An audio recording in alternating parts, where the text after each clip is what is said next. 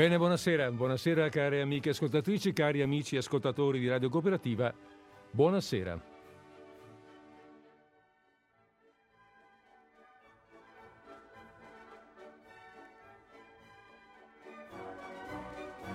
Allora, questa è, eh, come sapete, questa è Radio Cooperativa, questo è eh, Disordine Sparso, oggi è martedì 13-12-2022, stiamo per andare in onda con la nostra trasmissione. Eh, pronti? Pronti? Via!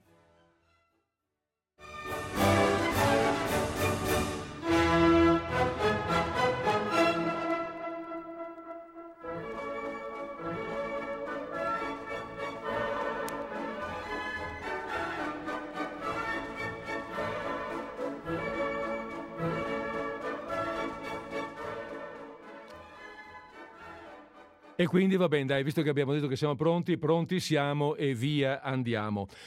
Allora, mh, mm, oggi è, abbiamo detto, 13 de- eh, dicembre 2022, siamo qui con la nostra penultima trasmissione, come voi ben sapete, di disordine sparso, penultima in senso assoluto, voglio dire, perché l'anno prossimo non ci siamo più. E per festeggiare, per dare un segno importante a questa eh, trasmissione, abbiamo oggi un ospite. Eh, ciao Carlo. Ciao Federico. Qui con noi c'è Carlo Toniato. Carlo Toniato che eh, conosciamo già, eh, um, qualcuno di noi conosce già, quelli che si ricordano, quelli che hanno seguito la trasmissione almeno da 4 o 5 anni lo ricorderanno, perché Carlo è già stato qua da noi. Tu te ne ricordi, vero Carlo? Perfettamente, Spero. saluto gli ascoltatori e sono molto felice di essere di nuovo qui a Disordine Sparso. Aspetta un attimo che regolo uh, il, il, tuo microfono, mi pareva un po' basso, lo tiro un po' su, vediamo un po'. Alla, alla tua prossima voce... Eh, lo scopriremo. Esatto, mi pare che adesso vada meglio. Bene, allora, um, che cosa posso dire? Ricordiamo per quelli...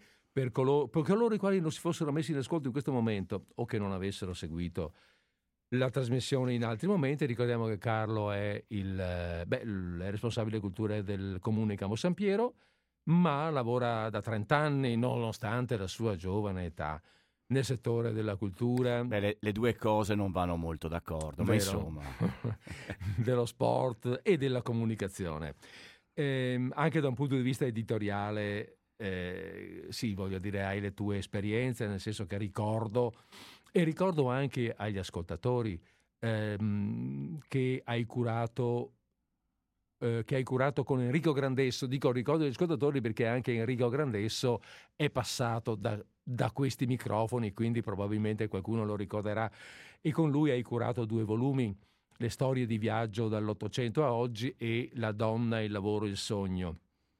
Poi c'è quel fatto lì, quel fatto famoso, il famoso fiore all'occhiello, un po' me lo devi spiegare.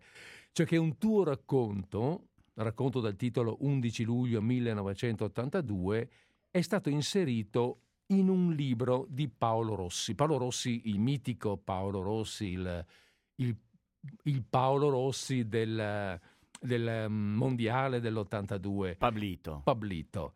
Libro che si chiamava, o meglio, il tuo racconto si intitola appunto 11 luglio 1982 il libro di Paolo Rossi è 1982, Il mio mitico mondial, edito da Feltrinelli nel 2012. Ma Rossi cosa ha scritto esattamente? Una serie in di... sostanza era un libro che celebrava la vittoria del mondial del, del 1982 a 30 anni di distanza, ne sono passati 40 adesso purtroppo e ehm, la seconda parte del libro contiene una serie di testimonianze di italiani, italiani comuni come mm. sottoscritto, ma anche italiani invece famosi. Eh, il racconto mio, per esempio, è eh, subito dopo quello di Margherita Hack. In ah, sostanza, mm. eh, ciascuno doveva in qualche modo ehm, testimoniare con, propria, con un proprio ricordo, con un proprio racconto, come aveva vissuto quella giornata straordinaria che è rimasta un po' nel cuore di tutti gli italiani che hanno avuto la fortuna di, di viverla. E, Il mio è stato uno dei racconti selezionati e devo dire che questa cosa mi riempì allora di orgoglio e, e, continua ancora oggi anche perché eh, Paolo Rossi, a cui poi ho anche dedicato un racconto intitolato mm. appunto Pablito che è stato inserito nella mia prima raccolta. Beh, diciamo che era e rimane il mio eroe. Vabbè. Eh, beh, beh, comunque in ogni caso insomma avere un racconto um, eh, scelto fra molti perché immagino che molti siano stati concorrenti. Erano arrivate migliaia di, eh, di mm, Per cui di sicur- sicuramente hai tutte le ragioni per esserne orgoglioso. Mm, oltre a questo comunque sì, ricordiamo che eh, hai redatto i testi di guide turistiche e storico-artistiche sei un po' un appassionato del, del, delle tue zone, mettiamola così. Ecco, anche questo posso, immagino di poterlo dire. Beh, eh, Ami... sono... amo il mio territorio, credo che abbia qualcosa da dire e credo che possa essere valorizzato e nel mio piccolo ho sempre cercato di farlo con una cosa che, eh, che magari riesco a fare ed è appunto quella di scrivere e di mm. descrivere in questo caso. Certo.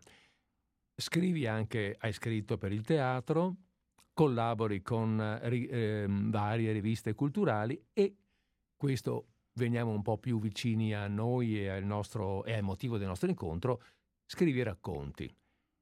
Eh, tre, ehm, tre, raccolte di racconti ha scritto fino ad oggi Carlo. La prima è del 2015 e si intitolava e si intitola Me ricordo e altre storielle da bar. E nel 2015 siamo stati qui a presentarlo, ne abbiamo parlato. Nel 2017, e quindi diciamo che è da allora che non ci vediamo, hai scritto Viva la campagna, storie di amicizia, che è un'altra raccolta di racconti, e adesso siamo qui per l'ultima, per, la, per l'ultima in senso quantomeno cronologico, per l'ultima raccolta che si intitola invece Scarpe al chiodo, 11 storie a bordo campo. E che ehm, è stata edita da beh, eh, editori Vene- per editori del Veneto di Walter Basso. In, questo, in quest'anno, in ottobre del 22. Walter Basso, che vabbè, insomma, è editore, beh, insomma, nominiamolo perché è giusto che Personaggio Personaggio multiforme, secondo eh, esatto. me stra- straordinario. È umorista, comico, attore, attore editore. editore. ma anche autore di testi non solo comici ed umoristici, per eh cui no. ha una certa notorietà, ma anche per esempio di una trilogia di eh, libri dedicati agli, ai minatori italiani, all'esperienza a volte drammatica mm. dei minatori italiani nelle, mini, nelle miniere del Belgio Ultimo di questi libri eh, lo sta portando in giro ancora adesso ed è dedicato alla silicosi. Eh, perché? Perché Walter, che appunto oltre che essere un mio amico è il mio editore, ha perso il padre proprio di questa malattia mm. che ha continuato a colpire eh, i minatori eh, ad, anche decine di anni dopo aver smesso di il lavoro, certo. Miniere. Benissimo. E beh, veniamo a noi adesso. Veniamo a questo, a questo, a questo scarpe al chiodo. Eh, beh, scarpe al chiodo, o meglio, qualcosa di appeso al chiodo eh, ha un senso di abbandono, di, di, di, perdita, qualcosa che è finito. Si, guant- si usava più dire eh, appendere i guantoni al chiodo, no? mh, dato al, come dire, eh, attribuito al pugile che ha smesso di, eh, che ha smesso la sua attività. Queste scarpe al chiodo però non sono scarpe comuni, cioè voglio dire non è la scarpa di chi ha smesso di passeggiare per, per la città, ma sono, eh, e questo è mh, in, nella, bella, nella, bella, copertina del, del, libro, eh, sono, sono ben evidenti un paio di scarpe da calcio. E quindi in questo libro si parla, mi pare di capire, di calcio, prevalentemente.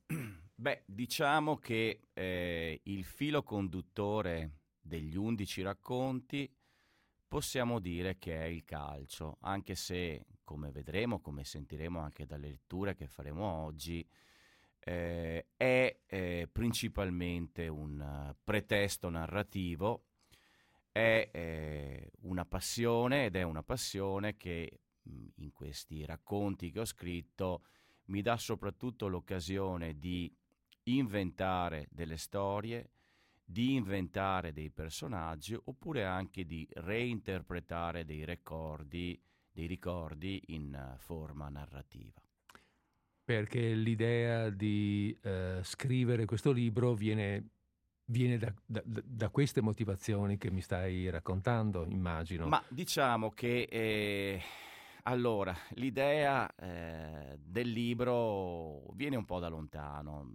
Ci sono dei motivi, come dire, eh, di esigenza narrativa, ma prima ci sono anche dei motivi incidentali, c'è un incidente, diciamo così, un incidente che accade e questo incidente è nient'altro che eh, il 17 novembre del 2017 la eh, sconfitta della nazionale azzurra nello spareggio con la Svezia per la qualificazione ai mondiali del 2018. Io ero a San Siro, ero a San Siro insieme con un amico con cui seguo la nazionale, che ha questa mia stessa passione, e, eh, e quindi abbiamo vissuto in diretta questa delusione, ma il, l'incidente di cui ti parlavo prima, ed è un incidente ovviamente da un punto di vista, vorrei dire, metaforico, accade fuori dallo stadio. Noi stiamo uscendo, ovviamente con il morale sotto i tacchi, come puoi immaginare. Era la prima volta dal 1958 che l'Italia non si qualificava per un mondiale e, eh, e ci avviamo verso le macchine eh, per tornare a casa, ovviamente in, in silenzio, quando a un certo punto vediamo dei ragazzini presi per mano al papà e questi ragazzini, questi bambini piangono Ecco, eh, questa cosa ci colpì moltissimo e eh, ricordo che Albano, che è appunto questo amico, mi disse, eh, eh, vedi, per loro è ancora peggio che per noi, perché noi alla loro età i mondiali li vincevamo. Mm. Ecco, questa che può sembrare sì, una sì. battuta in realtà ha a che fare con eh, la, la, l'empatia che io ho provato per quei ragazzini in quel momento Ehm, poi in realtà eh, la, le, l'esigenza eh, di scrivere questi racconti io probabilmente ce l'avevo già da prima, eh, quando apri un cassetto, un eh, cassetto sì. di ricordi, un cassetto di, anche di esperienze vissute nel, nel corso della mm, tua mm. Fanciullezza, adolescenza, nell'età adulta e ci trovi molti ricordi dentro, tutti legati a qualcosa, beh, cominci a pensare che quel qualcosa sia importante. Nel mio caso, quel cassetto eh, era pieno di ricordi legati al calcio. Allora ho sentito appunto, ehm, vorrei dire, la necessità di riordinarli da una parte, ma anche di ehm, inventarne di nuovi e soprattutto di trovare attraverso, come ti dicevo prima, il filo conduttore di storie tutte in qualche modo eh, legate al calcio, eh, una trama appunto per questi racconti. Ecco. E, e spero di esserci riuscito.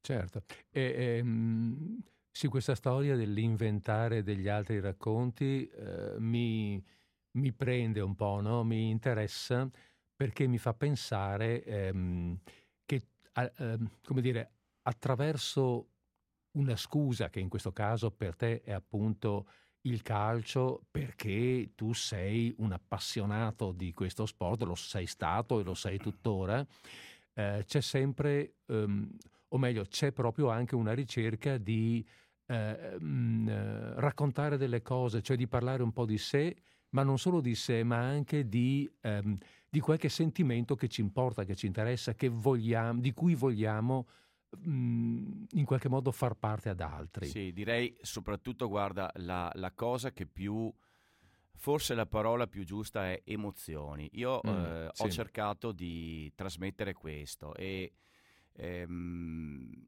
e ho cercato di farlo il più possibile, ovviamente, magari non sempre riuscendoci, cercando di evitare di essere ovviamente eh, autoreferenziale, anche se ne- ovviamente nel momento in cui anche i ricordi hanno una parte eh, all'interno dell'intreccio narrativo, è difficile che eh, un po' di, come dire, di autobiografia, se non di Certo. autoreferenzialità, non ci sia.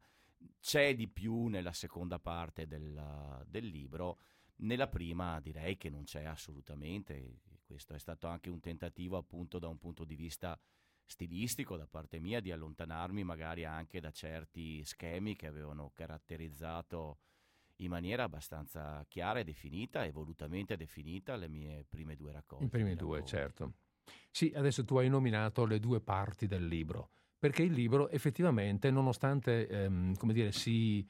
Anzi no, beh, nonostante non c'entra nulla per la verità. Il libro eh, raccoglie 11 diversi racconti, ma questi 11 racconti sono divisi in due parti, in due, ehm, come dire, settori. E di queste ci vuoi un attimo... Cioè, perché? Sì.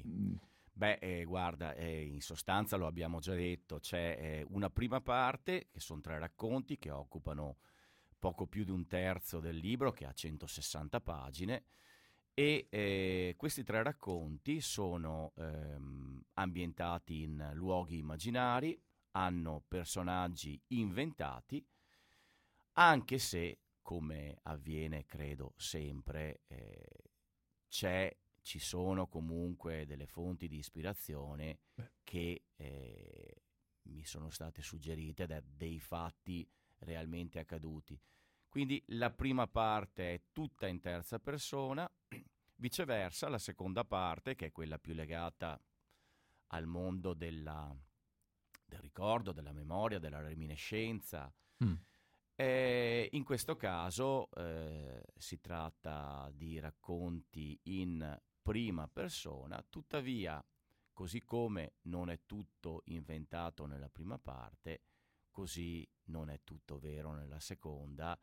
Diciamo che ho cercato eh, il più possibile di mescolare realtà e finzione, fantasia e invenzione, perché credo che questo, da un punto di vista soprattutto del lettore, sia necessario, altrimenti non è un racconto, è qualcos'altro. Certo, Beh, e, né d'altra parte possiamo scrivere di cose che non conosciamo.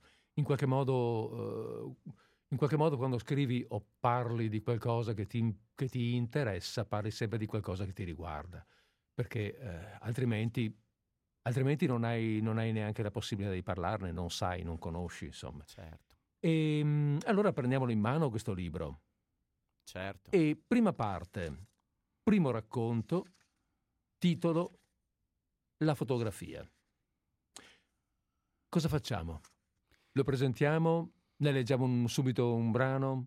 Ma io direi di leggerne subito un brano Mm. perché penso che possa portarci anche in una suggestione che poi ci aiuta anche a Sì. parlarne. Va bene, poi, poi appunto eh, vediamo qual è la... eh, qu- dove inserire, come inserire queste pagine, questa pagina, perché in fondo è una pagina quella che leggiamo. E quindi dalla fotografia che eh, sta nella, mm, nella raccolta Scarpe al chiodo di Carlo Toniato, leggiamo questi- queste righe. Un sentimento ignoto e inspiegabile stava crescendo in lui. Non aveva figli e non aveva mai pensato di averne. Improvvisamente sentiva la vita sfuggirgli tra le dita e quel figlio mancante era un vuoto dell'anima. Non poteva dire di provare per Lorenzo un sentimento paterno, non avendolo mai sperimentato non poteva conoscerlo. Oltretutto, un padre Lorenzo ce l'aveva. Ma gli voleva bene come un figlio, qualsiasi cosa questo volesse dire. Com'era papà in campo? gli aveva chiesto un giorno il ragazzo. Una saetta. solo che andava più veloce del pallone e questo è il problema. Lorenzo aveva riso di gusto. Gli aveva chiesto molte altre cose, sul calcio dei suoi tempi, sul perché non avesse fatto carriera, su quale fosse il rimpianto più grande. Emilio aveva risposto a tutto. All'inizio a monosillabi, poi aprendosi pian piano. Alla fine era nata un'amicizia in cui il collante era il calcio. La differenza d'età, anziché essere un ostacolo, era vissuta da entrambi come uno stimolo. Il papà di Lorenzo osservava quel legame da fuori, senza intromettersi. Amava il figlio e aveva imparato a fidarsi di nuovo del vecchio amico. C'era in lui anche una forma di rimorso per non averlo mai cercato in tutti quegli anni, pur sapendo che non se la passava bene. Arrivò l'estate. Emilio nel frattempo aveva deciso. A settembre avrebbe ripreso ad allenare. Era stato Lorenzo a riaccendere in lui la passione per il calcio e forse non solo per il calcio. Mauro avrebbe dovuto fare da intermediario. Nessuno in società aveva fiducia in quello strano tipo che guardava le partite col naso attaccato alla rete di recinzione.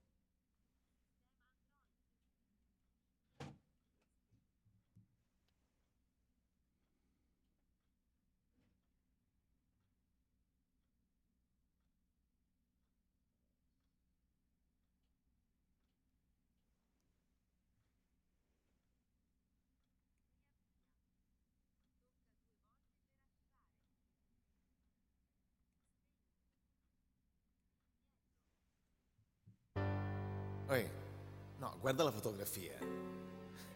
Sembra neanche un ragazzino. Io sono quello col vino. Lui. Lui è quello senza motorino.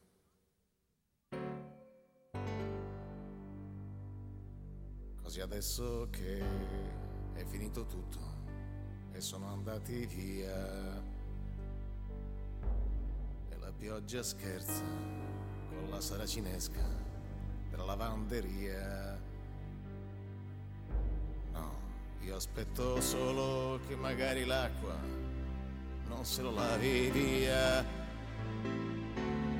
Quel segno del gesso di quel corpo che han portato via. E tu, maresciallo, che hai continuato a dire andate tutti via. Andate via. Qui non c'è più niente da vedere, niente da capire. Credo che ti sbagli, perché un morto di soli 13 anni è proprio da vedere, perché la gente, sai, magari fa anche finta, però le cose è meglio fargliele sapere.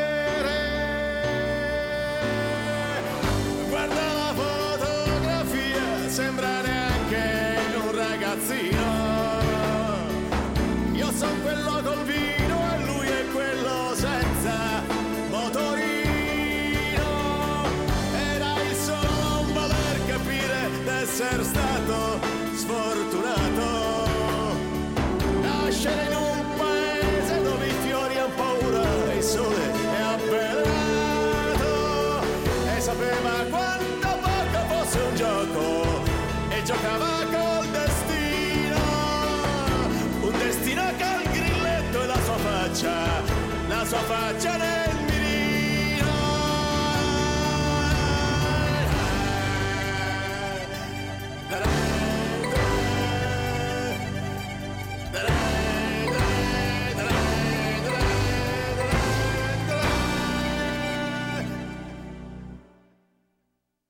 È finita la pioggia il gesso se l'è portato via.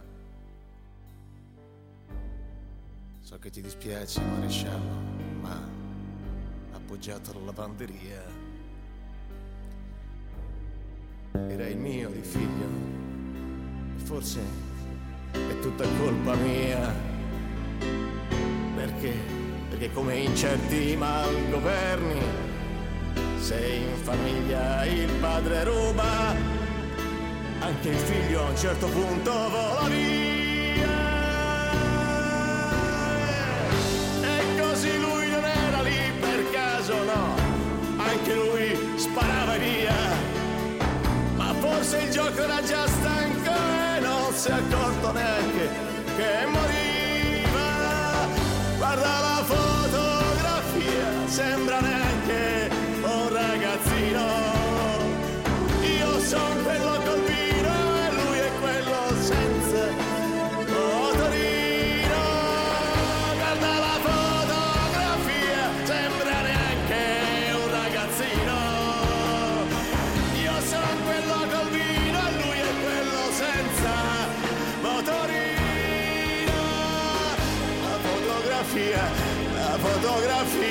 fotografia. Tutto il resto è facce false della pubblicità. Tutto il resto è brutta musica fatta solamente con la batteria. Tutto il resto è sporca guerra, stile, stile mafieria. Fotografia. Tu che sei famoso, firma, firma per piacere. La fotografia.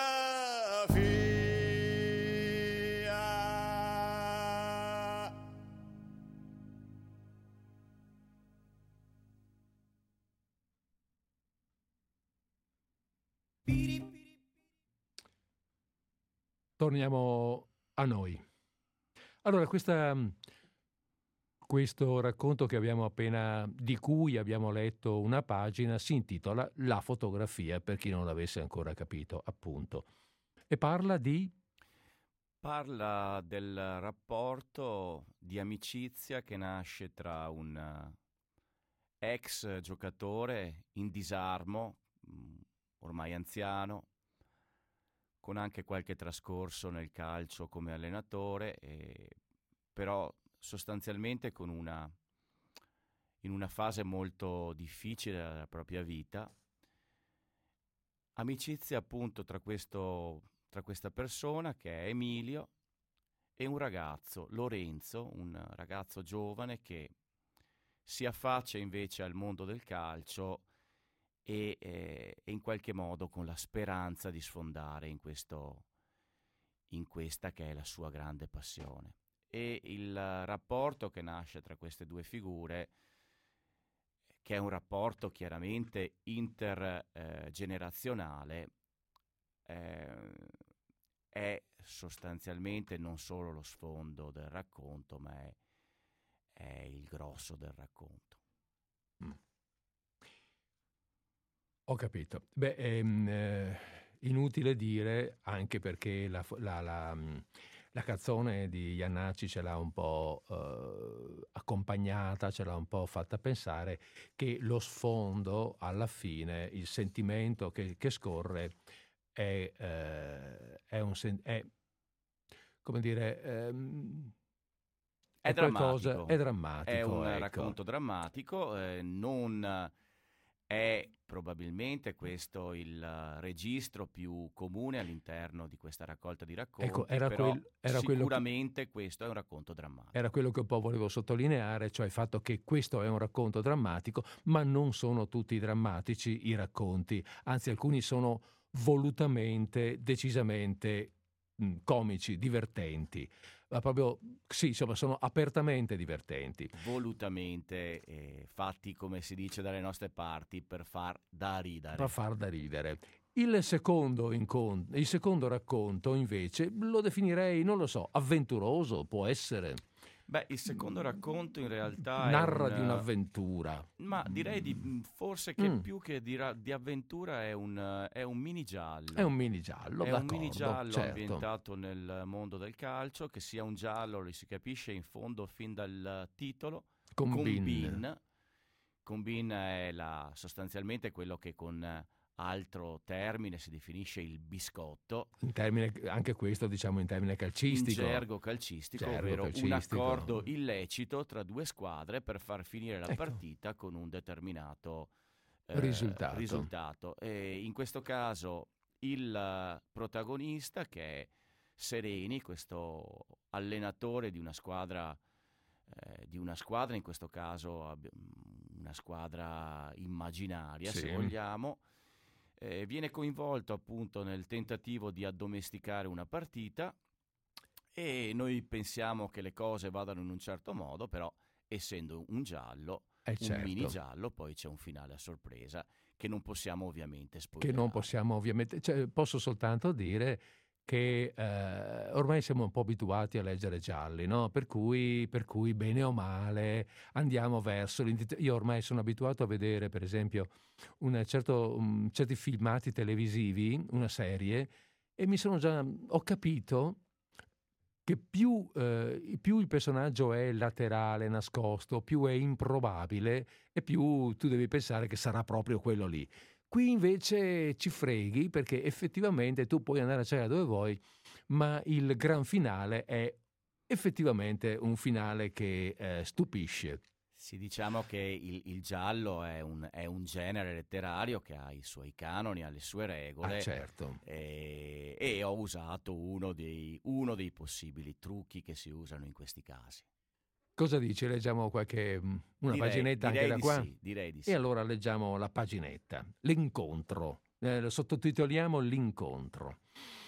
Allora, l'Alfa GTV procedeva a passo spedito sulla feltrina, mentre in sottofondo l'autoradio trasmetteva la voce di Azeglio Vicini. Un'intervista di Sandro Ciotti sulle prospettive degli azzurri a meno di un mese dal mondiale. Sereni ascoltava distrattamente a spizzichi e bocconi. Per tutto il viaggio aveva continuato a ronzargli in testa la battuta che Marchesan aveva fatto negli spogliatoi dopo il pareggio con Lecce. Prepari lo spumante, Sereni, che l'ultima partita non abbiamo neanche bisogno di giocarla. Proprio così gli aveva detto, con un tono che non ammetteva repliche. Arrivò da Nardin alle 11.30 in punto. Prima di scendere, fissò per alcuni istanti nello specchietto il volto esausto di quell'altro che gli stava crescendo dentro e che rischiava di diventare il suo peggiore nemico. Lo guardò per bene e gli fece intendere che non gli avrebbe permesso di prendere il sopravvento. La trattoria gli piaceva. Era sollevato dal fatto che il presidente avesse fissato l'appuntamento in quel locale accogliente. Gli piaceva l'ampia terrazza, coperta da un fitto pergolato di vite americana. Una linea ondulata di colline verdi si stendeva fino a nord, fin dove arrivava lo sguardo. Quelle colline gli ricordavano il dorso di un immenso animale preistorico. Se ne stava seduto a fumarsi una Muratti, assorto nei suoi pensieri, in attesa del presidente del Treviso Football Club. La pergola e il silenzio gli ricordavano i pomeriggi che da bambino trascorreva in Umbria nella casa colonica dei nonni molti e molti anni prima. Faceva caldo, un caldo esagerato per metà maggio. Nel cielo nemmeno una nuvola, solo un azzurro carico delle vaghe promesse di un'estate incipiente. Il ruggito di una voce lo destò dai suoi pensieri. Sereni, è già qua? No, no, stia comodo. Lui invece era già sobbalzato sulla sedia quando Marchesan, col sorriso sulle labbra e i modi di chi non ha bisogno di chiedere, era apparso sulla terrazza, berciando da par suo.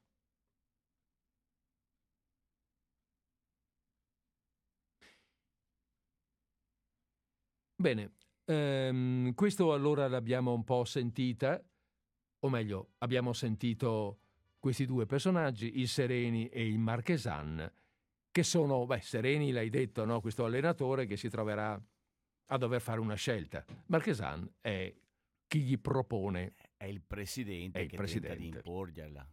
che cerca di imporgliere e poi vedremo come andrà a finire. Va bene, eh, senti, io eh, farei andare ancora un, po' di musica.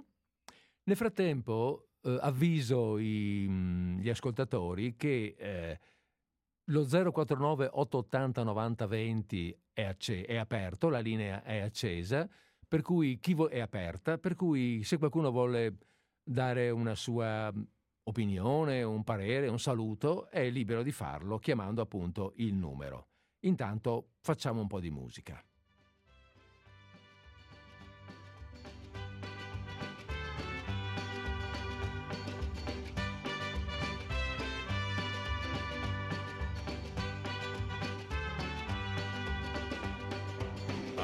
Fell into a burning ring of fire.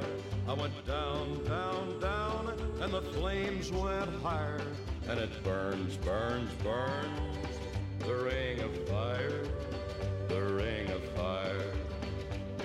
The taste of love is sweet when hearts like ours meet. I fell for you like a child. Oh, but the fire went wild. I fell into a burning ring of fire. I went down, down, down, and the flames went higher.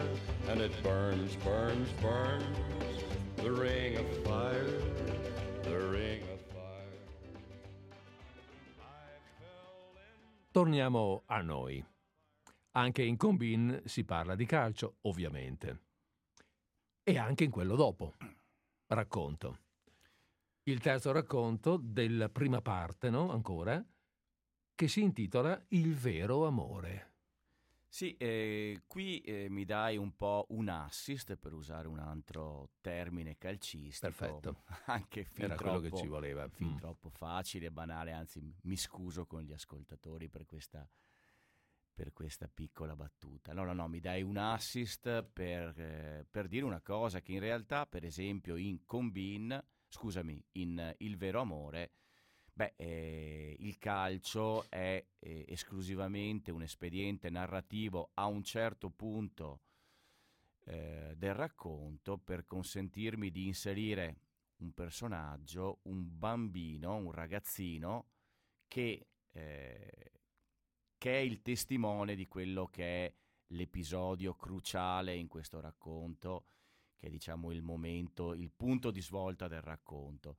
Eh, questo ragazzino in realtà è testimone di questa scena perché eh, sostanzialmente viene espulso dalla- da- dallo spogliatoio dove, dove, mh, stava giocando appunto una, una partita del suo, del suo campionato giovanile e quindi comincia a vagare per la campagna e arriva in un luogo e in quel luogo assiste a una scena che come dicevo prima è un po' l'acme di, Mm. Eh sì, di- infatti. di, questo racconto. del Eh, racconto. eh, ehm, il vero amore è un racconto sul pregiudizio e contro il pregiudizio, ehm, sulla tendenza che noi spesso abbiamo di immaginare che il vero amore possa esistere solo tra un certo tipo di persone, un certo tipo di coppie ehm, perfette e invece Certo. molto spesso si nasconde dove meno immaginiamo e anche tra persone che magari eh, siamo abituati a catalogare o a immaginare in un certo modo. In un certo modo, certo, magari anche addirittura incapaci di veri sentimenti, fra Incapaci l'altro. di veri sentimenti, figuriamoci appunto di quello che viene ritenuto il più nobile Esatto. dei sentimenti. È quello che naturalmente, eh, come dire, mh, si accompagna ai mulini bianchi. Esatto. ehm, Infatti volevo un po' proprio sfatare esatto. la Sì, sì, mitologia sì. dell'amore del mulino del bianco. mulino bianco. Infatti racconto. qui abbiamo qualcosa di ben diverso, ma eh, il personaggio però, il personaggio, della- il personaggio femminile inizialmente si presenta in maniera molto accattivante. Vogliamo sentirlo? Lo Eh, presentiamo? senz'altro di sì. Ma sì, dai, leggiamo, leggiamo da, da Il vero amore l'incipit dove viene presentata la Lidia da giovane. Esatto. Si diceva in giro che la Lidia da giovane fosse bellissima e altera, così bella che molti uomini avevano provato il desiderio di soggiogarla. Alta, occhi di ghiaccio e labbra sensuali, la lunga chioma bionda sciolta sulle spalle, non si sa quando fosse arrivata in paese né da dove provenisse. Il suo sguardo emanava, allora, un non so che di esotico e al tempo stesso di osceno. Non si era mai vista, a Prai, una donna così bella e sprezzante, e al tempo stesso così selvatica nelle movenze che indisponevano le timorate abitanti del luogo, e così furtiva negli sguardi da lupa che rimescolavano lo stomaco ai giovinastri arruffati quanto ai posati capofamiglia. Emanava un odore, la Lidia, un aroma come di sottobosco umido, che gli uomini percepivano quasi avessero invisibili vibrisse nei loro nasoni arrossati dal freddo e dal vino. Le donne non lo sentivano quell'odore, ma ne percepivano il pericolo, osservando i mariti arricciare le narici simili a cani da tartufo quando passava quella schifosa. Che in un certo senso un pochettino mi ricorda anche Bocca di Rosa. Beh, mm, che fa rima con schifosa. diciamo che se il paragone non fosse, come dire, imbarazzante, mm, ti dovrei ringraziare. Beh, Insomma. può essere una suggestione culturale che sì. senz'altro per tutti quelli della, della tua e della mia generazione è impossibile non avere. Bene, eh, con questo vero amore che lasciamo in sospeso qui, perché poi, perché poi la Lidia diventa, diventa un personaggio diverso, si trasforma, dobbiamo un po' mm, come dire, eh, aspettarci anche qui una novità, perché questi racconti sono tutti un po' eh, portati al, um, come dire, mm, c'è anche di mistero, specialmente prim- nei primi tre, tutto sommato. Andando avanti, quando passiamo alla seconda parte, siamo forse un po' più aperti, un po' più diretti eh, un po' più narrativi, se vogliamo, perché adesso comincia la seconda parte, quella sì. che si intitola, che ha anche un titolo di parte e che è proprio Scarpe al chiodo, e cioè porta il medesimo titolo del, del, um, della raccolta stessa. Sì, è stata una, una, scelta così anche editoriale, discussa anche con, con l'editore, concordata con lui. Eh, abbiamo dimenticato di dire che la prima parte eh, quella da cui abbiamo letto i racconti, le, le, i brani dei racconti, la prima parte si intitola Nelle scarpe degli altri. È vero. Proprio mm. a voler in qualche modo, eh, come dire, eh, definire la volontà di provare a mettersi nei panni, sai quando si dice vorrei provare a mettermi nei panni degli certo. altri, oppure bisognerebbe mettersi nei panni degli altri. In questo mm. caso io ho provato a mettermi, poiché comunque il filo conduttore rimane il, quello calcistico, ho provato a mettermi nelle scarpe degli altri, ad immaginare delle situazioni vissute da dei protagonisti con le loro sensibilità, con le loro aspettative, mm. con mm. la loro storia. Ecco, la seconda parte, come dicevi tu, apre invece un, apre, apre il campo a, a, degli aspetti sicuramente legati anche a mie esperienze vissute. Ma lo ripeto perché è importante questo dirlo. Eh, in mezzo a dei ricordi e in mezzo a delle storie vere ci sono moltissime cose inventate. Certo, perché, perché altrimenti non, i, i, racconti non possono stare in piedi se non sono in qualche modo eh, spendibili non solo da chi li scrive ma anche da chi li legge. Questo credo che sia molto importante, cioè cercare di scrivere per il lettore certo. non per se stessi. D'altra parte c'è anche da dire che in particolare il primo, um, Tintura di Iodio, è facilmente, come dire, riconoscibile è facilmente applicabile a, a, tutta una generazione di ragazzini, di ragazzi, ragazzini.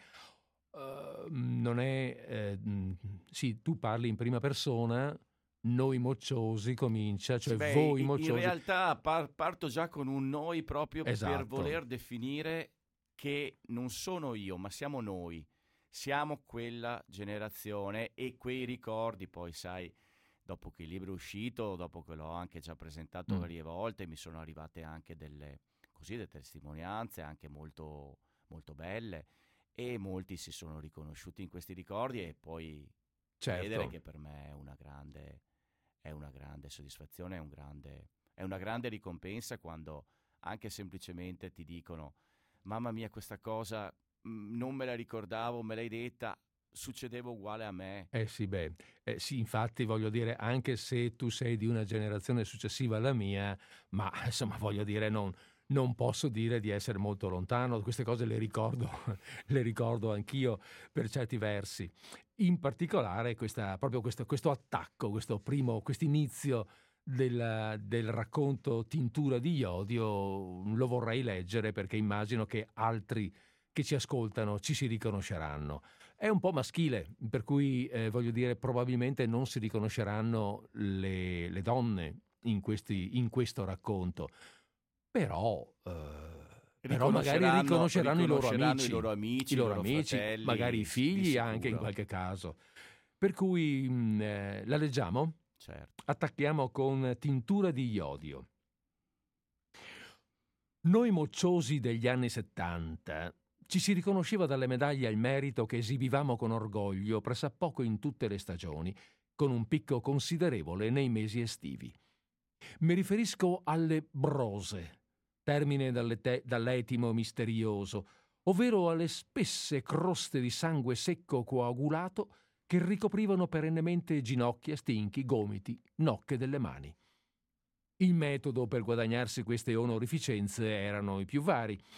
Rabaltoni facendo roda alta con la graziella, evoluzioni con esito nefasto sugli alberi al grido di Ma Tarzan lo fa, equilibrismi sulle rive dei fossi per evitare rovinose moecche, cadute andando a chiodini, abbroscandogli a ciliegie, a amoi, giocando a nascondino, mosca cieca, guardie ladri, guerra, bande, fazzoletto, bandiera e chi più ne ha più ne metta. Ma il terreno su cui le medaglie fioccavano più copiose erano i gloriosi campetti di calcio di tutti i tipi e dimensioni, con fondi che, quando andava bene, erano in terra battuta, ma più spesso in ghiaia, ghiaino, sassi, cemento, asfalto, soppe, tutto, tranne che erba, insomma. In quei campetti vagamente eroici, sui quali con un tackle facevi fuori un paio di braghe, mentre una scivolata ti costava una caviglia, le escoriazioni quotidiane erano solo apparentemente il male minore. Te ne tornavi a casa fischiettando con la faccia da pomi facendo finta di niente ma la marescialla era là che ti aspettava al varco. Non appena mamma individuava la braga fruada e il ginocchio sbucciato, assumeva l'espressione soddisfatta di una mangusta mentre digerisce un topo. Si dirigeva allora a passo spedito verso la credenza, da cui traeva una boccetta, sulla cui etichetta faceva bella mostra un teschio sormontato da due ossa a X. Con nonchalance svitava la boccetta. Un odore pungente si spandeva nella stanza e tu cominciavi a sudare e a implorare un differimento della pena, ma lei, senza pietà alcuna, iniziava a spennellare copiosamente con tinture di iodio o mercurio cromo a seconda delle disponibilità. Che te avevo detto di non dare a giocare al baion! Maniaco! Te ho taglio che il baion!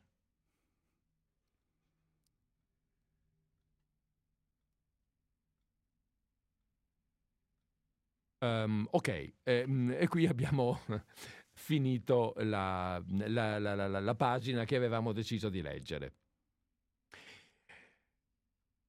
Perché voglio dire, il, um, il, il, il um, la tintura di iodio brucia, eh? sì, beh, la ricordiamo bene. Brucia, altro che se brucia. E, e comunque, dai, questo, questo piccolo raccontino eh, che è volutamente umoristico ed è ehm, ed ha anche un finale ha un prosegue, un finale ancora più comici della parte che abbiamo letto adesso, eh, è eh, sostanzialmente legato a, a, quello che è il, il, chi è il protagonista di questo racconto. Il protagonista di questo racconto sono le brose. Eh beh sono le brose, che ovviamente eh, è un termine veneto eh, probabilmente un racconto sulle croste di sangue coagulato non avrebbe avuto lo stesso, lo stesso successo. La, lo stesso, no, più che altro lo, stessa, lo, stesso risultato da un punto certo. di vista stilistico, ma è anche, come dire, un tentativo di scrivere un racconto non attorno ad una trama, ma attorno a un, in questo caso, a, una, a un nome, a, una, a un termine che evoca qualcosa. Da qualche parte, mh, mm, eh, sì, no, eh, avevo così, eh, sottolineavo un attimo questa, questo finale, no? questo Teotaio che è il Bayon, che è un gran classico, mm, voglio dire, magari non necessariamente Teotaio che è Bayon, ma fa parte delle tante, ehm, delle tante esclamazioni, esclamazioni, materne nei confronti dei... esclamazioni magari un po' eccessive, no? quando dice Titi, non so me n'era venuta in mente una, eh, te dago una sleppa che il muro te ne dà un'altra. Eh, eh, sì, cioè queste sì. cose così molto colorite, ecco, che hanno effetto che poi in realtà non accadevano mai, ma che però davano anche un senso della eh, possibilità alle madri di sfogarsi ogni tanto, non potendo effettivamente mettere in atto eh, certe azioni così, così violente. Ecco. Va bene, eh, andiamo avanti la... Andiamo avanti a presentare un po' questi, questi, altri racconti, almeno presentiamoli rapidamente, visto che sì, non da tutti... 11, magari qualcuno lo vediamo sì, esatto. per, anche per... Per, non, per non annoiare il lettore, ma anche per invogliarlo magari a prendere il libro e a, e a leggerli. Esatto, perché poi è, è, mh, ricorderemo che è per questo anche che lo presentiamo. Il libro è una raccolta di 11 racconti eh, ed è in vendita. Certo. Um, poi lo ricorderemo con precisione. Il prossimo racconto si intitola Nella colonia penale. Sì, beh, anche questo è un racconto che sicuramente eh, è, eh, potremmo definirlo generazionale, eh, ci eh, riporta in un mondo che un po' tutti noi abbiamo vissuto, ovvero la reclusione nelle colonie ah. estive, in questo caso eh, in realtà la colonia di cui io parlo è una colonia invernale ed era un'esperienza questa che un po' tutti noi ragazzi che siamo nati, penso tra, tra gli anni 50 mm. e gli anni mm, 70, mm, mm. abbiamo vissuti da bambini. Quando eh. i nostri genitori volevano restare un po' in pace pot- passare qualche settimana eh, senza i figli intorno, eh, beh, allora li si mandava in colonia. In colonie. Molto spesso, Esti- io, io, in colonia estiva ricordo. Molto spesso, se non sempre, queste colonie erano gestite dai preti. Eh beh, certo. E eh, ovviamente eh, l'ironia, ma in qualche caso anche forse un po' di, di satira e sarcasmo in questo racconto, è rivolta proprio anche a un certo, come dire, a un certo ambiente mm, mm, della. Chiesa che potremmo definire ecclesiastico che diciamo faceva cassetta con queste colonie e il trattamento non era esattamente quello che veniva promesso. Sì, beh, insomma, eh, diciamo che era, erano piuttosto spartane queste, queste, colonie. Ricordo quella di montagna, io in particolare. Poi quella in mare, insomma, era un po' diversino, però però va bene, ok. Eh, allora, chi non avesse memoria di ciò potrà trovare una, un ricordo ben preciso sul, in questo racconto. Sì, dai, poi questo racconto ha comunque un finale anche in questo eh, caso sì. a sorpresa perché eh, dopo aver un po' raccontato le vicissitudini eh, di, questa, di questa vacanza, chiamiamola così, in colonia, che peraltro per me era drammatica anche perché mi impediva appunto di, di partecipare a quella che erano eh, le mie occupazioni preferite all'epoca e quindi ai tornei di calcio esatto mm, tipo che... Sogara Bayon per eh, dire sì, per me, ma lì non si giocava a pallone no? in colonia ma no? eh, diciamo che bah, c'era anche ma, ma, molto poco ma mm. eh, sicuramente per me che vivevo per il calcio e che la mia settimana era scandita dagli appuntamenti degli allenamenti e, e della partita il fine settimana, beh, eh, seppure durante un periodo, come dire, di vacanze, non era certamente la, la, la cosa più divertente del mondo. Comunque, ripeto, parlo di un po' di angherie subite e poi il finale ha a che fare con quello che capita spesso nella nostra vita, ovvero di che, sei, che se hai pazienza poi vedi il cadavere del tuo nemico passare. E, e, e, in questo caso, e in questo caso ovviamente in maniera metaforica, racconto proprio la distruzione fisica di questa colonia ed è molto divertente e tra l'altro è un episodio che poi, come dico anche nel racconto, si trova anche con dei video in Mm. rete. Quindi, Quindi è realmente vissuto, è real- voglio sì, dire, realmente, esatto. realmente accaduto. Per caso io ho assistito alla demolizione di questa colonia e quindi in qualche modo con il crollare di quei muri sono crollati anche i, i ricordi, i, i più brutti ricordi vissuti lì dentro.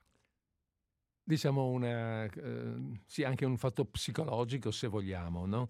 Eh, anche quando si va dal- dall'analista, l'analista dovrebbe, ri- ri- portando i ricordi, far crollare Sì, le sì, no, c'è cattive di emozioni che ci stanno C'è dietro. sicuramente qualcosa di freudiano in questo Oh, racconto. oh, oh. Nella figura del, del prete, nel, nel modo con cui eh, i miei genitori eh, vissero un po' la vicenda raccontata. Ci sono degli aspetti Mm. sicuramente freudiani.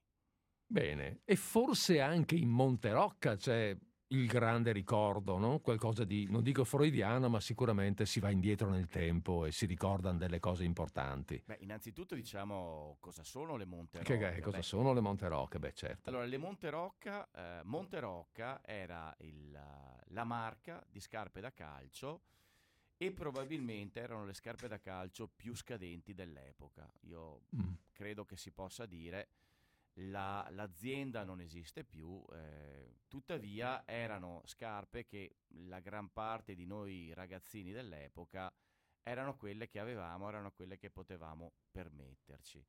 Eh, sono peraltro raffigurate anche nella copertina Esatto. del libro perché secondo me fotografano in maniera perfetta l'atmosfera che io voglio raccontare eh, in questo libro. Dicevo, erano la peggiore marca di scarpe, eh, io le avevo, eh, mia mamma mi diceva perché e costa poco e Mm. partì e va anche, Anca massa massa ben. E io invece sognavo le pantofola d'oro, che erano invece le scarpe più belle, quelle che quel, lo stronzetto davanti a me in spogliatoio possedeva, che io Mm. gli invidiavo moltissimo. Quando lui le tirava fuori dalla, dalla borsa rossa della polisportiva, io avevo le bave alla bocca, lo odiavo e sognavo che mamma e papà un giorno mi comprassero le La pantofola d'oro. d'oro. Arriviamo poi all'aspetto onirico perché c'è effettivamente un sogno e che, che non possiamo ovviamente raccontare. Ma ovvio. E raccontiamo invece anche in questo caso un, uh, un finale un po' a sorpresa. Eh, perché qui si può raccontare perché non, non si svela nulla in realtà. Quando io ho fatto leggere questo racconto a uno scrittore, che è anche uno scrittore affermato, eh, l'ha trovato mm, buono, l'ha trovato divertente, mi ha detto però guarda Carlo, io però eh, proverei a scavare un po' sulla storia di questa azienda, di questa Monterock. Io non ci avevo pensato quando l'ho scritto. Eh, se, se tu arrivi, se il lettore arriva a Mm. tre quarti del racconto, pensa che sia un eh, racconto umoristico, è un racconto umoristico fatto anche proprio per giocare sul, eh, giocando sul dialetto, giocando su dei sì. personaggi che vengono un po' come dire ehm, anche costrui- costruiti ad arte, per esempio il calzolaio, il, il figlio del calzolaio esperto di calzature sportive, eh, il sentimento di come dire, di venerazione che il bambino ha nei confronti dell'oggetto scarpa da calcio. C'è tutto, come dire, una sorta di mondo che è un po' realtà, un po' carica- caricatura. Poi si chiude il tutto con una scena, ehm, con una scena finale che in qualche modo è, è- è comica e scioglie la tensione, la, la tensione creata un po' dal sogno, in realtà poi effettivamente vado a, ad approfondire la storia di questa azienda e cosa scopro? Scopro che in realtà ehm, la Monterocca è stata creata da un imprenditore illuminato eh, negli anni 60 nel distretto della scarpa sportiva del Monte Bellunese, mm. quello poi diventato certo, molto famoso, certo. per la Caber, per la Diadora, per tutta una serie di marchi che poi hanno sfondato in Italia e eh all'estero, sì. sono diventati famosi in tutto il mondo. Eh, il, eh, l'inventore del marchio Monterocca è il pioniere di quel distretto. Pensate, eh, è eh, lui che crea la prima fabbrica a eh, Pederobba, prima azienda in assoluto a Pederobba, un'azienda che, dà, che arriva a dare lavoro a 160 famiglie, quindi a dare da mangiare, a dare il pane a 160 famiglie. Con le e scarpe Monterocca. Con, in realtà, non solo con le scarpe da calcio, con le pessime sì. scarpe da calcio Monterocca, ma soprattutto con calzature eh, per, eh, per, la camminata in montagna mm. e dopo sci. E eh, ovviamente bisogna ritornare all'epoca. Tra gli anni 60 e gli anni 70 l'Italia vive, come dire, il boom del, eh, dello sport, dello sport per tutti. C'è una grande espansione anche da un punto di vista eh, dell'interesse da parte dei consumatori pensiamo ad alcuni fenomeni dello sport, ma che poi sono diventati anche fenomeni di costume che abbiamo vissuto in quegli anni. Pensiamo alla valanga azzurra, ah, sì, a cosa vero. ha determinato in termini di quanti bambini, quanti ragazzi italiani hanno iniziato a sciare allora. Oppure pensiamo alla, alla, alla nostra squadra di Coppa Davis che vince la Coppa Davis, ma per 4-5 anni arriva in finale in quegli anni con Panatta, certo. Bertolucci, Zugarelli, Barazzutti. Prima invece non possiamo non citare della Valanga Azzurra, Gustavo Teni, Piero Gross, certo. eh, Fausto Bieler, eh, Robert Planck, tutta una serie di campioni che sostanzialmente aprono la strada allo sport di massa. Qual è la filosofia di questo imprenditore che crea le Monterocca? Sport per tutti. Ovviamente sport per tutti non può che essere eh, tradotto in sport a pochi soldi, certo. cioè, quindi prodotti economici e quindi una filosofia vincente che io ovviamente eh, poi eh, approfondendo ho scoperto e quindi mi sono, come dire, quasi sdebitato da un po' aver come si dice nelle nostre parti, coglionato il, uh, il marchio Monterocca, andando invece un po' a fondo di questo certo. aspetto, vorrei dire, sociale, socio-economico, non indifferente. E dandone testimonianza eh, in un'ultima pagina del libro, cioè de, de, de, del racconto. Ma passiamo a quello successivo, che invece è la partita del secolo. Beh, la partita del secolo ehm, è è il racconto di una sfida.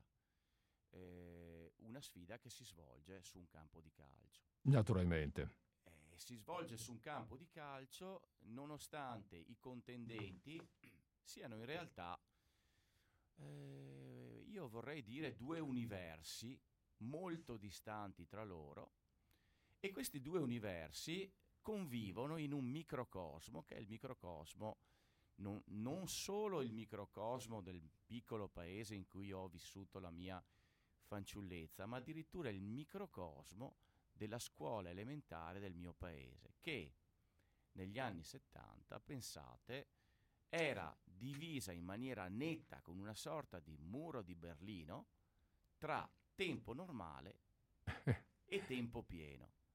Tempo normale, al tempo normale c'era una certa fetta eh, della popolazione, magari la borghesia, magari le famiglie un po' più agiate. Tempo pieno invece c'era eh, una componente eh, della, eh, de- dei miei compaesani, magari con già esigenze diverse, magari anche con un'estrazione sociale diversa.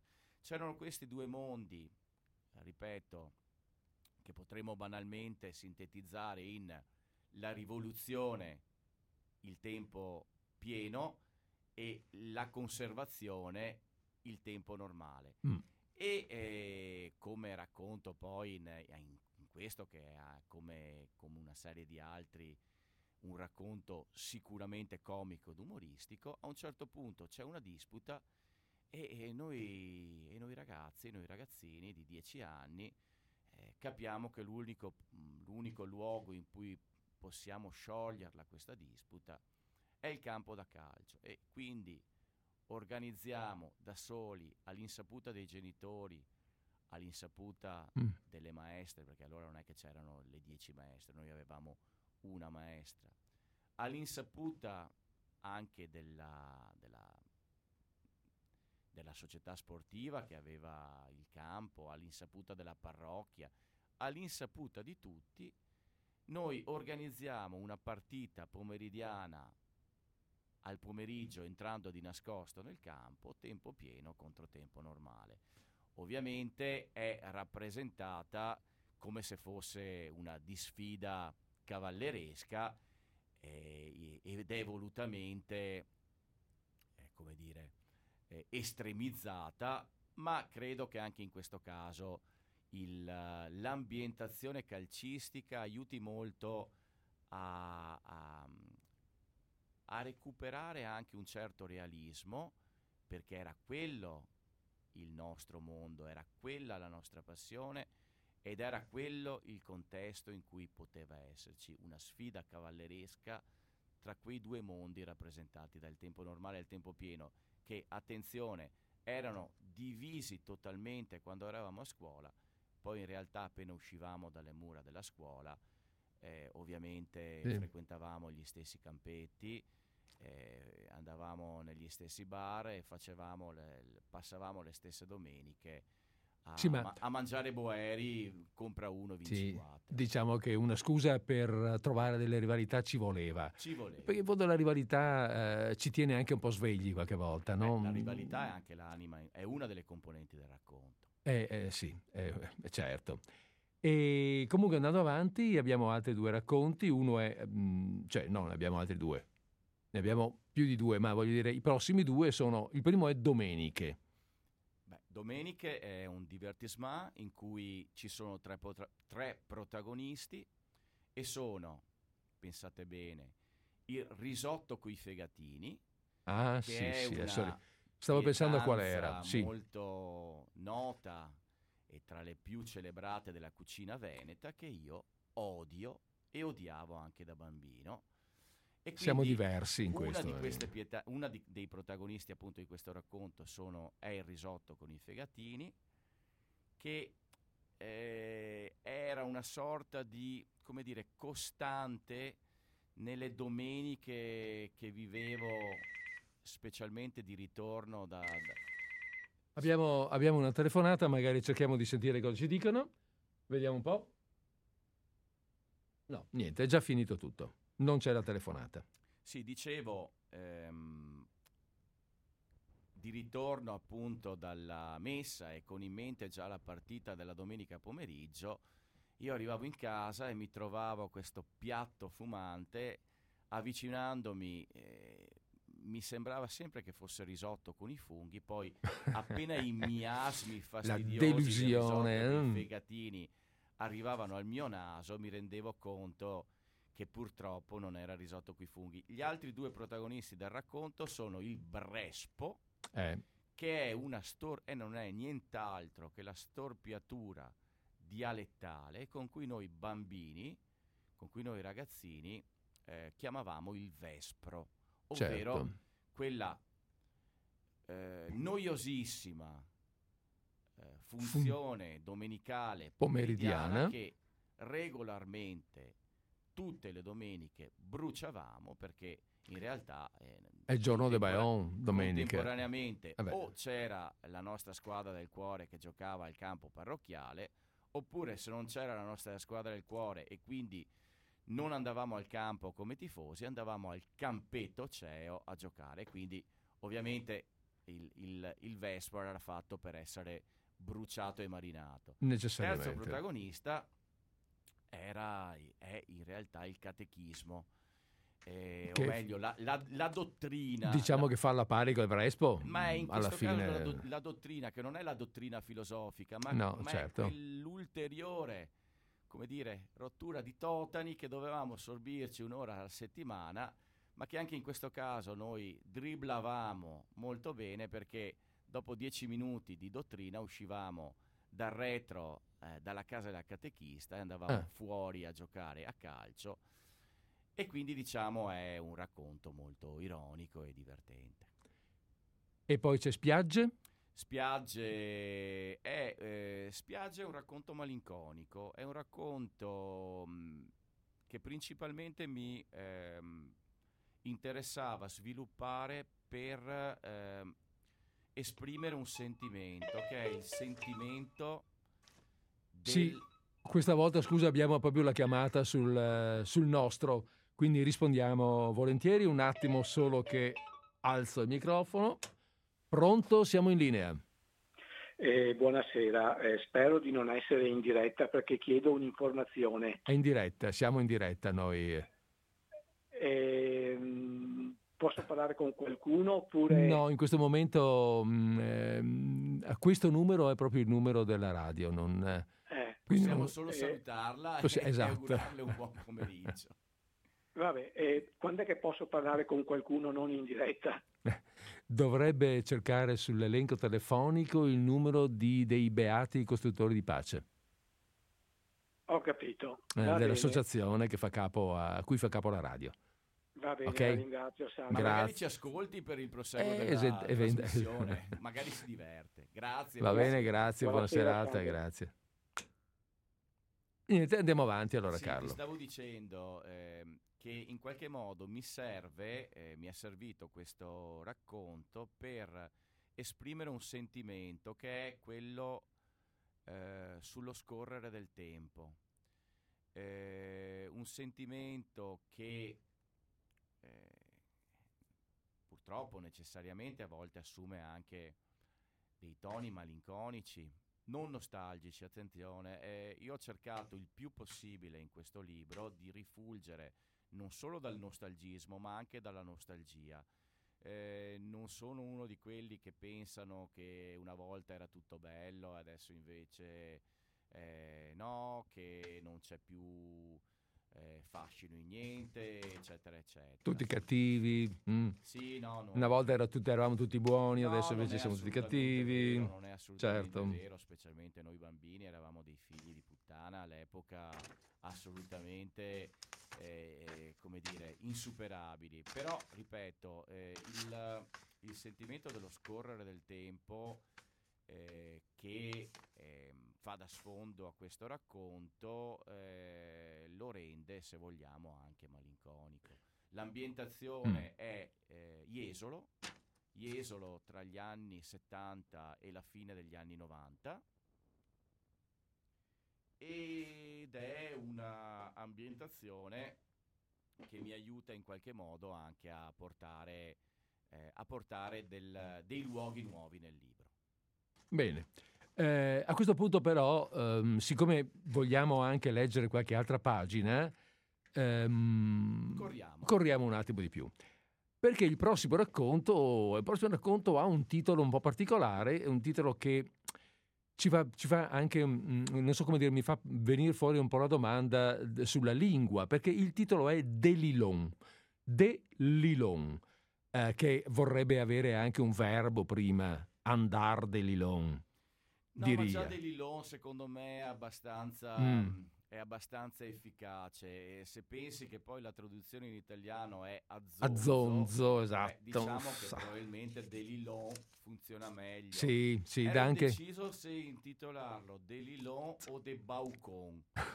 Eh, De Baucon diciamo ha una- un'accezione un po' più eh, negativa Ne- sì, perché sì, è uno infatti. che va De Lilon Bauco invece andare De Lilon significa andare a zonzo non, saper, non sapendo cosa fare E se ci pensi, Federico, Mm. eh, ci porta a quello che era una delle cose più belle della nostra infanzia, la noia. La noia. Le Mm. estati in cui non sapevamo cosa fare, ma anche i pomeriggi durante l'anno scolastico in cui avevamo talmente tanto tempo libero che non sapevamo come occuparlo. Ecco, credo che questo sia... E vediamo, vediamo un attimo come lo occupavi tu, se, visto che abbiamo qua il libro. Sì, e poi vediamo anche l'aspetto linguistico che secondo me è molto Eh sì, infatti poi vorremmo, vole- ma prima eh, leggiamolo in maniera che l'aspetto linguistico viene anche un po' fuori in lettura, no? Come si fa ad andare De Lilon? Tanto per dirla così, adesso vediamo un attimo come va Carlo De Lilon. Percorro il primo tratto delle guizze caracollando sui pedali.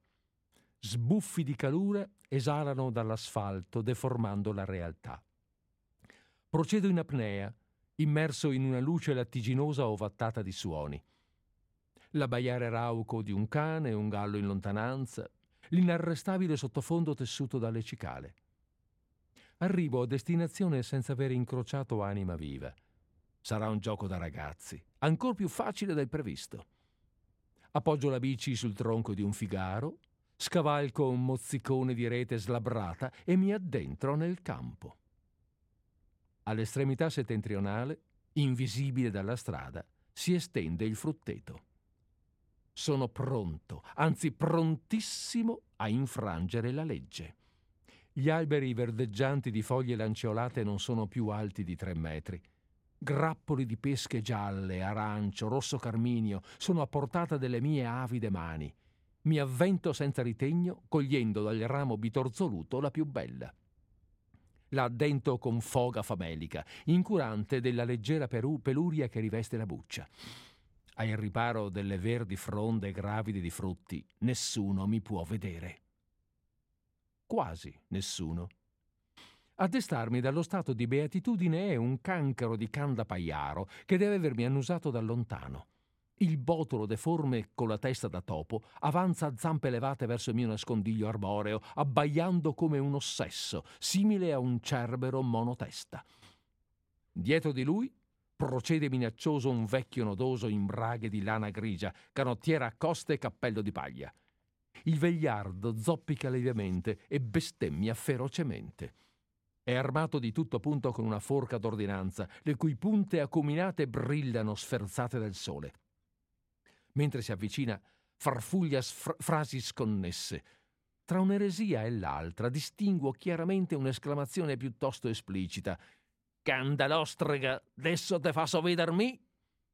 Realizzo all'istante di essere nella merda fino al collo.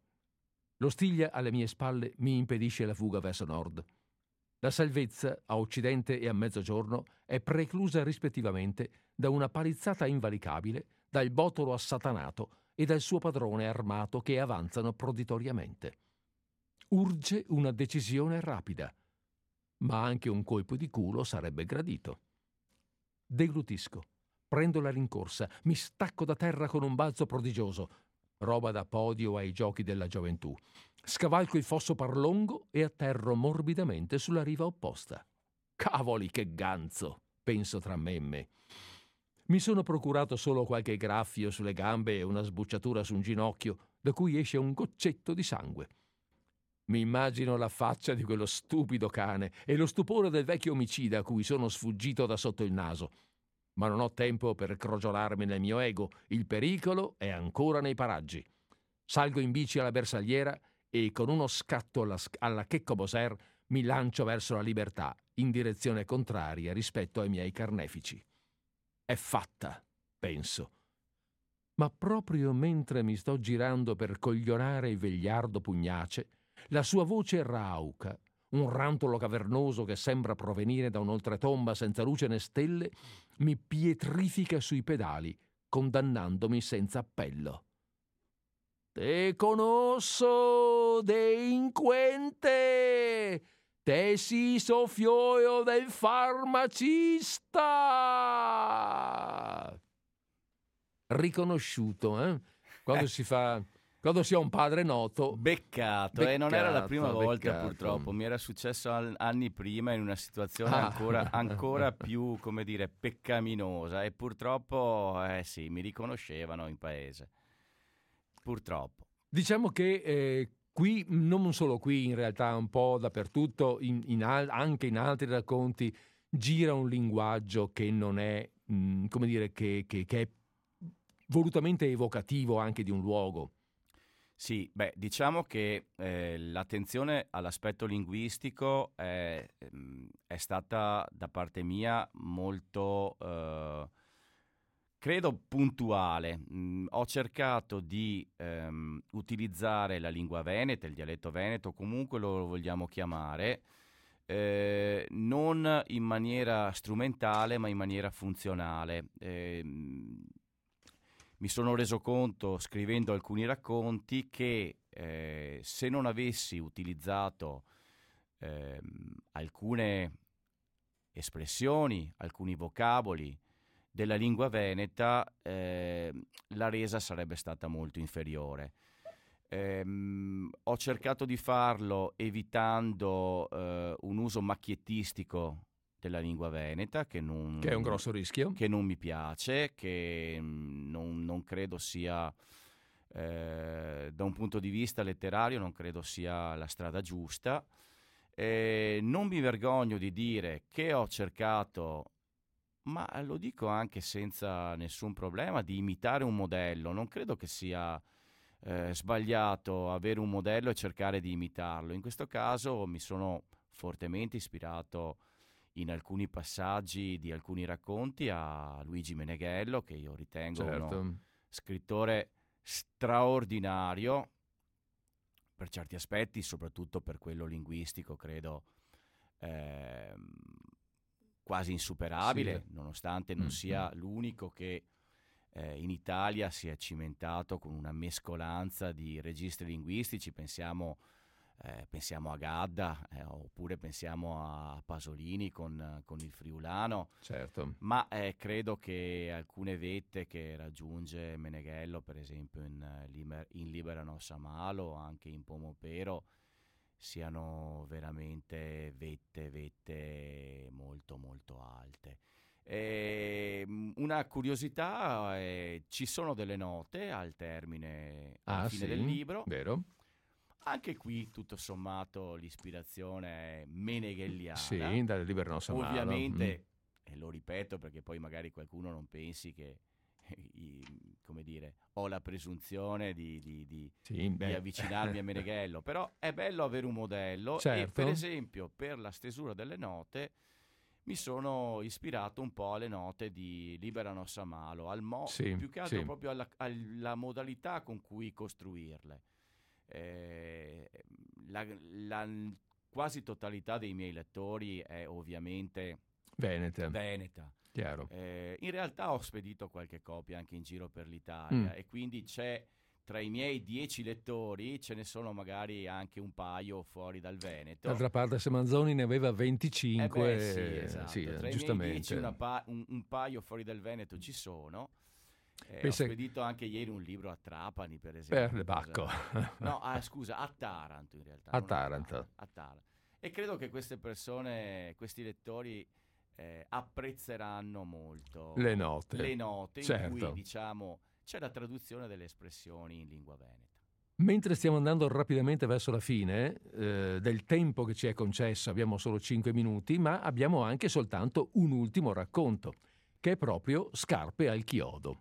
Allora, dico solo una cosa sul titolo, poi ti lascio alla lettura e, e dico due cose poi sul, su dove trovare il libro.